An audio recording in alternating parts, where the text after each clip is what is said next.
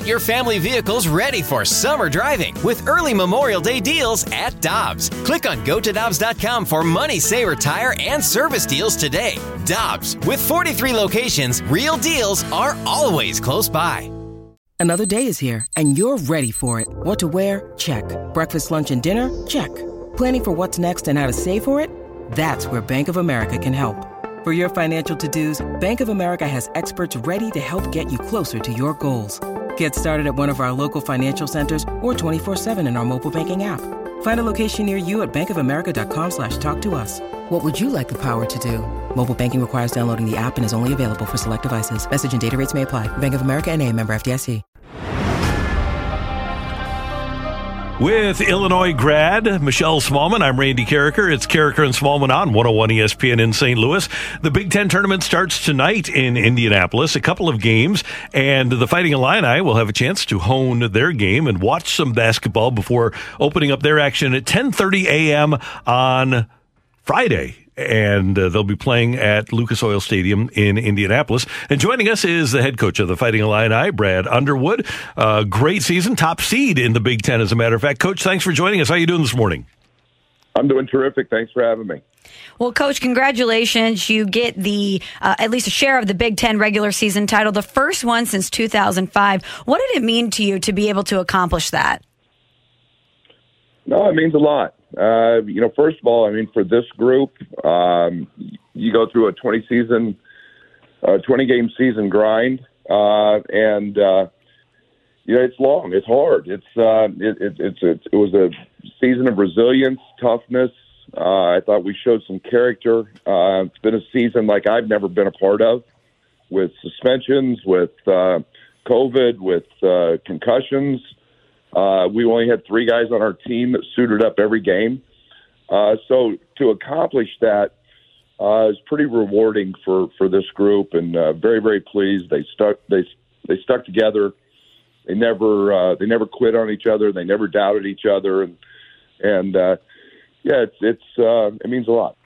Well, Coach, as you mentioned, there's a lot of obstacles you had to overcome this year injuries, Kofi being suspended at the beginning of the season. Even prior to that, some staff turnover. You lost a lot of great players, including Ayo Dosunmu, but that didn't stop your team. And what I think about when I look at Illinois is that you've really built a culture there. And a lot of coaches say that they're going to do that, but it's harder to implement. So when you look at what Illinois is now, is this something that you were constantly building towards? And by that, I mean, do you go out and get players that you think are going to have that edge or that toughness, or is it something that you think you can instill in them once they arrive at Illinois? No, it was done on purpose, and and you know I think the one thing that it was it was very intentional. I think I'm very much a culture guy.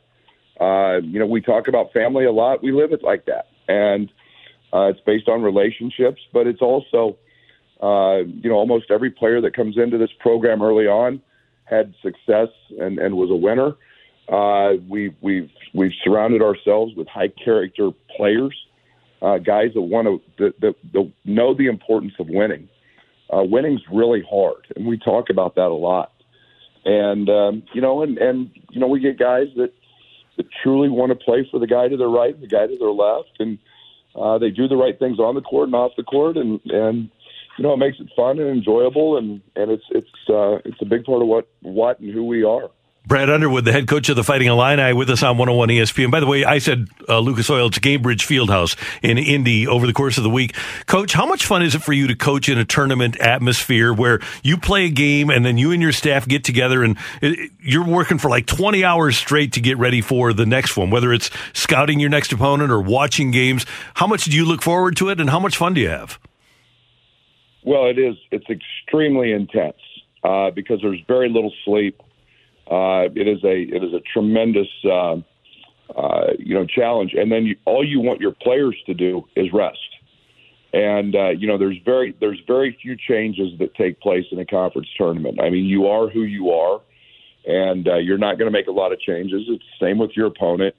Uh, you know some of these opponents will have played you know for the third time. Uh, they know us, we know them, but uh, you just try to find that little bit of edge and it usually comes down to effort.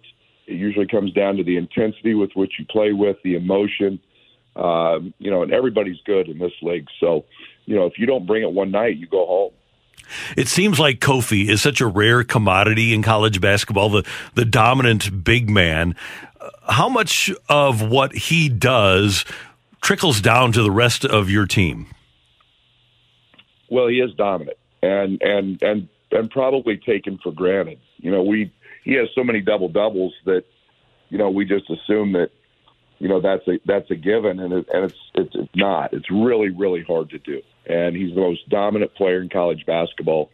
Uh, you know, he's there's there's not seven foot, you know, three hundred pound guys uh, on every street corner, and, and yet he's a guy that he, he's a guy that's so athletic, he can move. Um, but uh, you know, Kofi's got a, a, a tremendous personality. You know, Kofi never has a bad day and I don't know if it's growing up in Jamaica and that island life, uh, but he is just happy all the time. And he's fun to coach. He wants to be pushed. Uh, he's very competitive, and then so it makes it it makes it fun for everybody to be around Kofi, and that's uh, you know it's been part of uh, his success is being having a personality that that allows him to grow, and he, and he has fun doing it. Coach, I want to highlight another player. Obviously, in the game versus Iowa, it was senior night, and Trent Frazier embodies so much of what I look at as a Brad Underwood type player. But going back to the culture that we talked about, how important has Trent Frazier been to instilling the culture at Illinois? He's been it. He's been. I mean, he's the the the reason. And you know, it's it's. Um, I don't want to exclude Da'Monte because he's been a big piece of that. But but you have to go through the speed bumps. You have to hit um, all the challenges that come in the process of building a culture. There's no easy way to do it. We live in a microwave society where everybody wants to win now, and if we don't, get rid of the players or fire the coach. And that's not the way it's done, and it, and it doesn't work like that. And Trent hung with it. Uh, you know, he came in. He was a he was the really one of our top two players as a freshman, but it didn't come easy. You know, I remember him sitting in on the we had an exhibition game at Eastern Illinois and, and we lost in, in our first first go, you know, together in a uniform in front of people, and he's questioning himself whether he can even play at this level.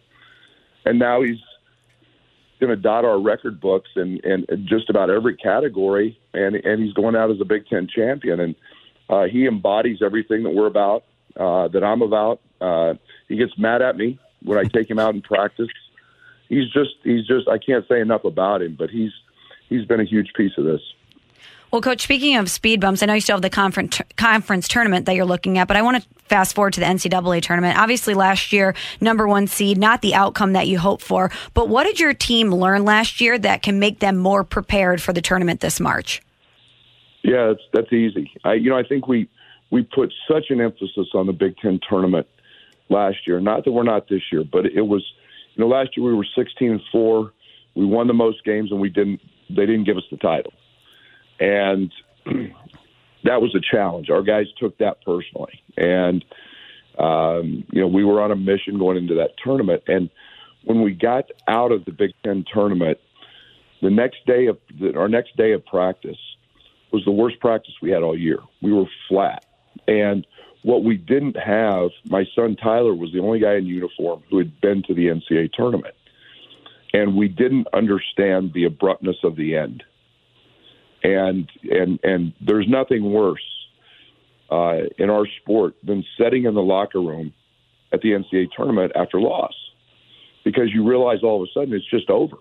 You go from all this these highs and the joy and the selection show and playing and winning games, and then when it ends, it's it's like this group's never together again. And we didn't understand that. And I think this year we'll have a better understanding of that. Brad, what was going through your mind on Sunday night when your fans stormed the court after beating Iowa?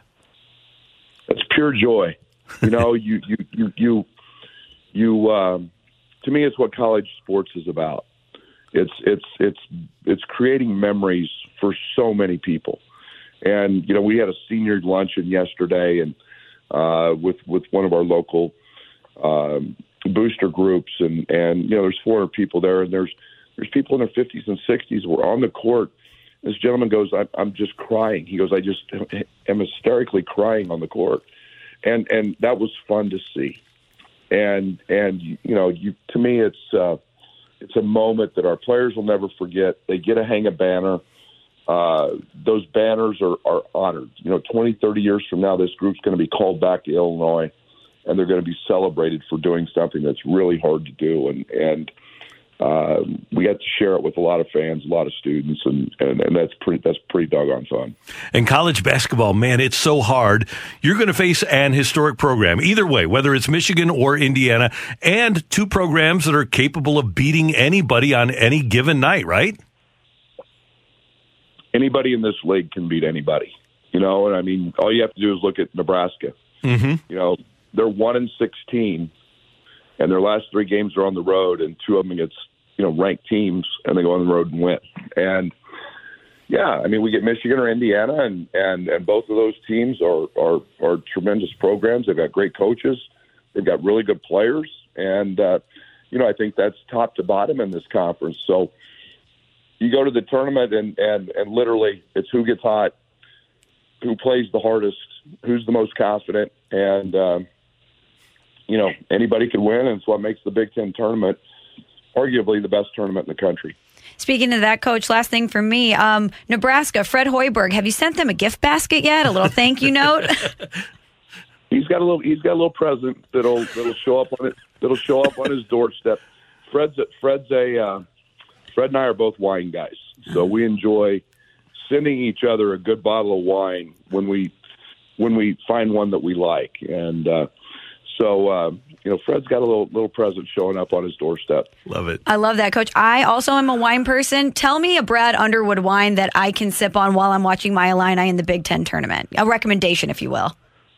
Well, and I, I get a lot of them from from wine clubs that I'm a part of, but um, you know, there's there's one that uh, I'm going to speak of because it's an Illini owned um, winery, and uh, they they're tremendous. Rich and Leslie Frank, Frank Family Vineyards, and they've got all sorts of different wines. Uh, I've gotten to know Rich Frank. He was a former head of, of Disney forever, and and bought a winery, and, and he and his wife are tremendous. So that's a good one that you can enjoy, knowing that uh, knowing that they're that they're Illini.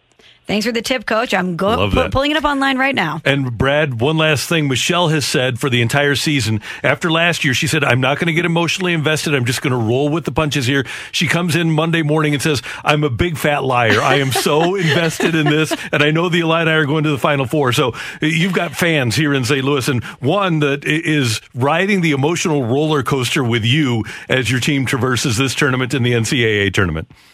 Hey, enjoy it. ILL all the way, and uh, wear that orange and blue with pride, and and uh, know that uh, know that we're going to do everything we can to keep you uh, uh, in a, in very good spirits. I and I, Coach. Thanks for everything. Go get them. Thank you. Good luck. See you later. That is the head coach of the Fighting Illini, Brad Underwood on 101 ESPN. Hi, this is Chris Howard, host of Plugged In with Chris Howard. The College Football Playoff Committee made their decision on Sunday, and as much as I loathe the idea of Ohio State losing their way into the College Football Playoff, I 100% agree with OSU making it in over Bama. Nick Saban citing some hypothetical point spreads to prove his point that the Tide deserve a spot in the college football playoffs holds little substance when you consider Bama's best win is over Texas. No, the committee got it right. TCU had a great season with far more ranked wins than Bama and didn't deserve to lose their spot after playing a surging Kansas State in a championship game. And Ohio State, while not playing some of their best ball later in the season, was still 12 0 until they came face to face with my Wolverines. While the college football playoff system isn't nowhere near as good as it could be, it's better than what we had. And in a few years, it will be better for all of college football. Hi, this is Chris Howard, host of Plugged In with Chris Howard. Get the latest odds and trends for every professional and amateur league out there. From football to basketball to soccer and esports, we've got it all at betonline.net. And if you love sports podcasts, you can find those at BetOnline as well. And don't forget BetOnline for the NHL, MMA, boxing, and golf. Head to the website today or use your mobile device to learn more. BetOnline, where the game starts. Hey, hon, what you doing with your phone? Do flowers have best friends? I don't know. Hey, look. Whoa. Some answers can only be found in nature. Discover the unsearchable. Visit discovertheforest.org to find a trail near you. Brought to you by the United States Forest Service and the Ad Council.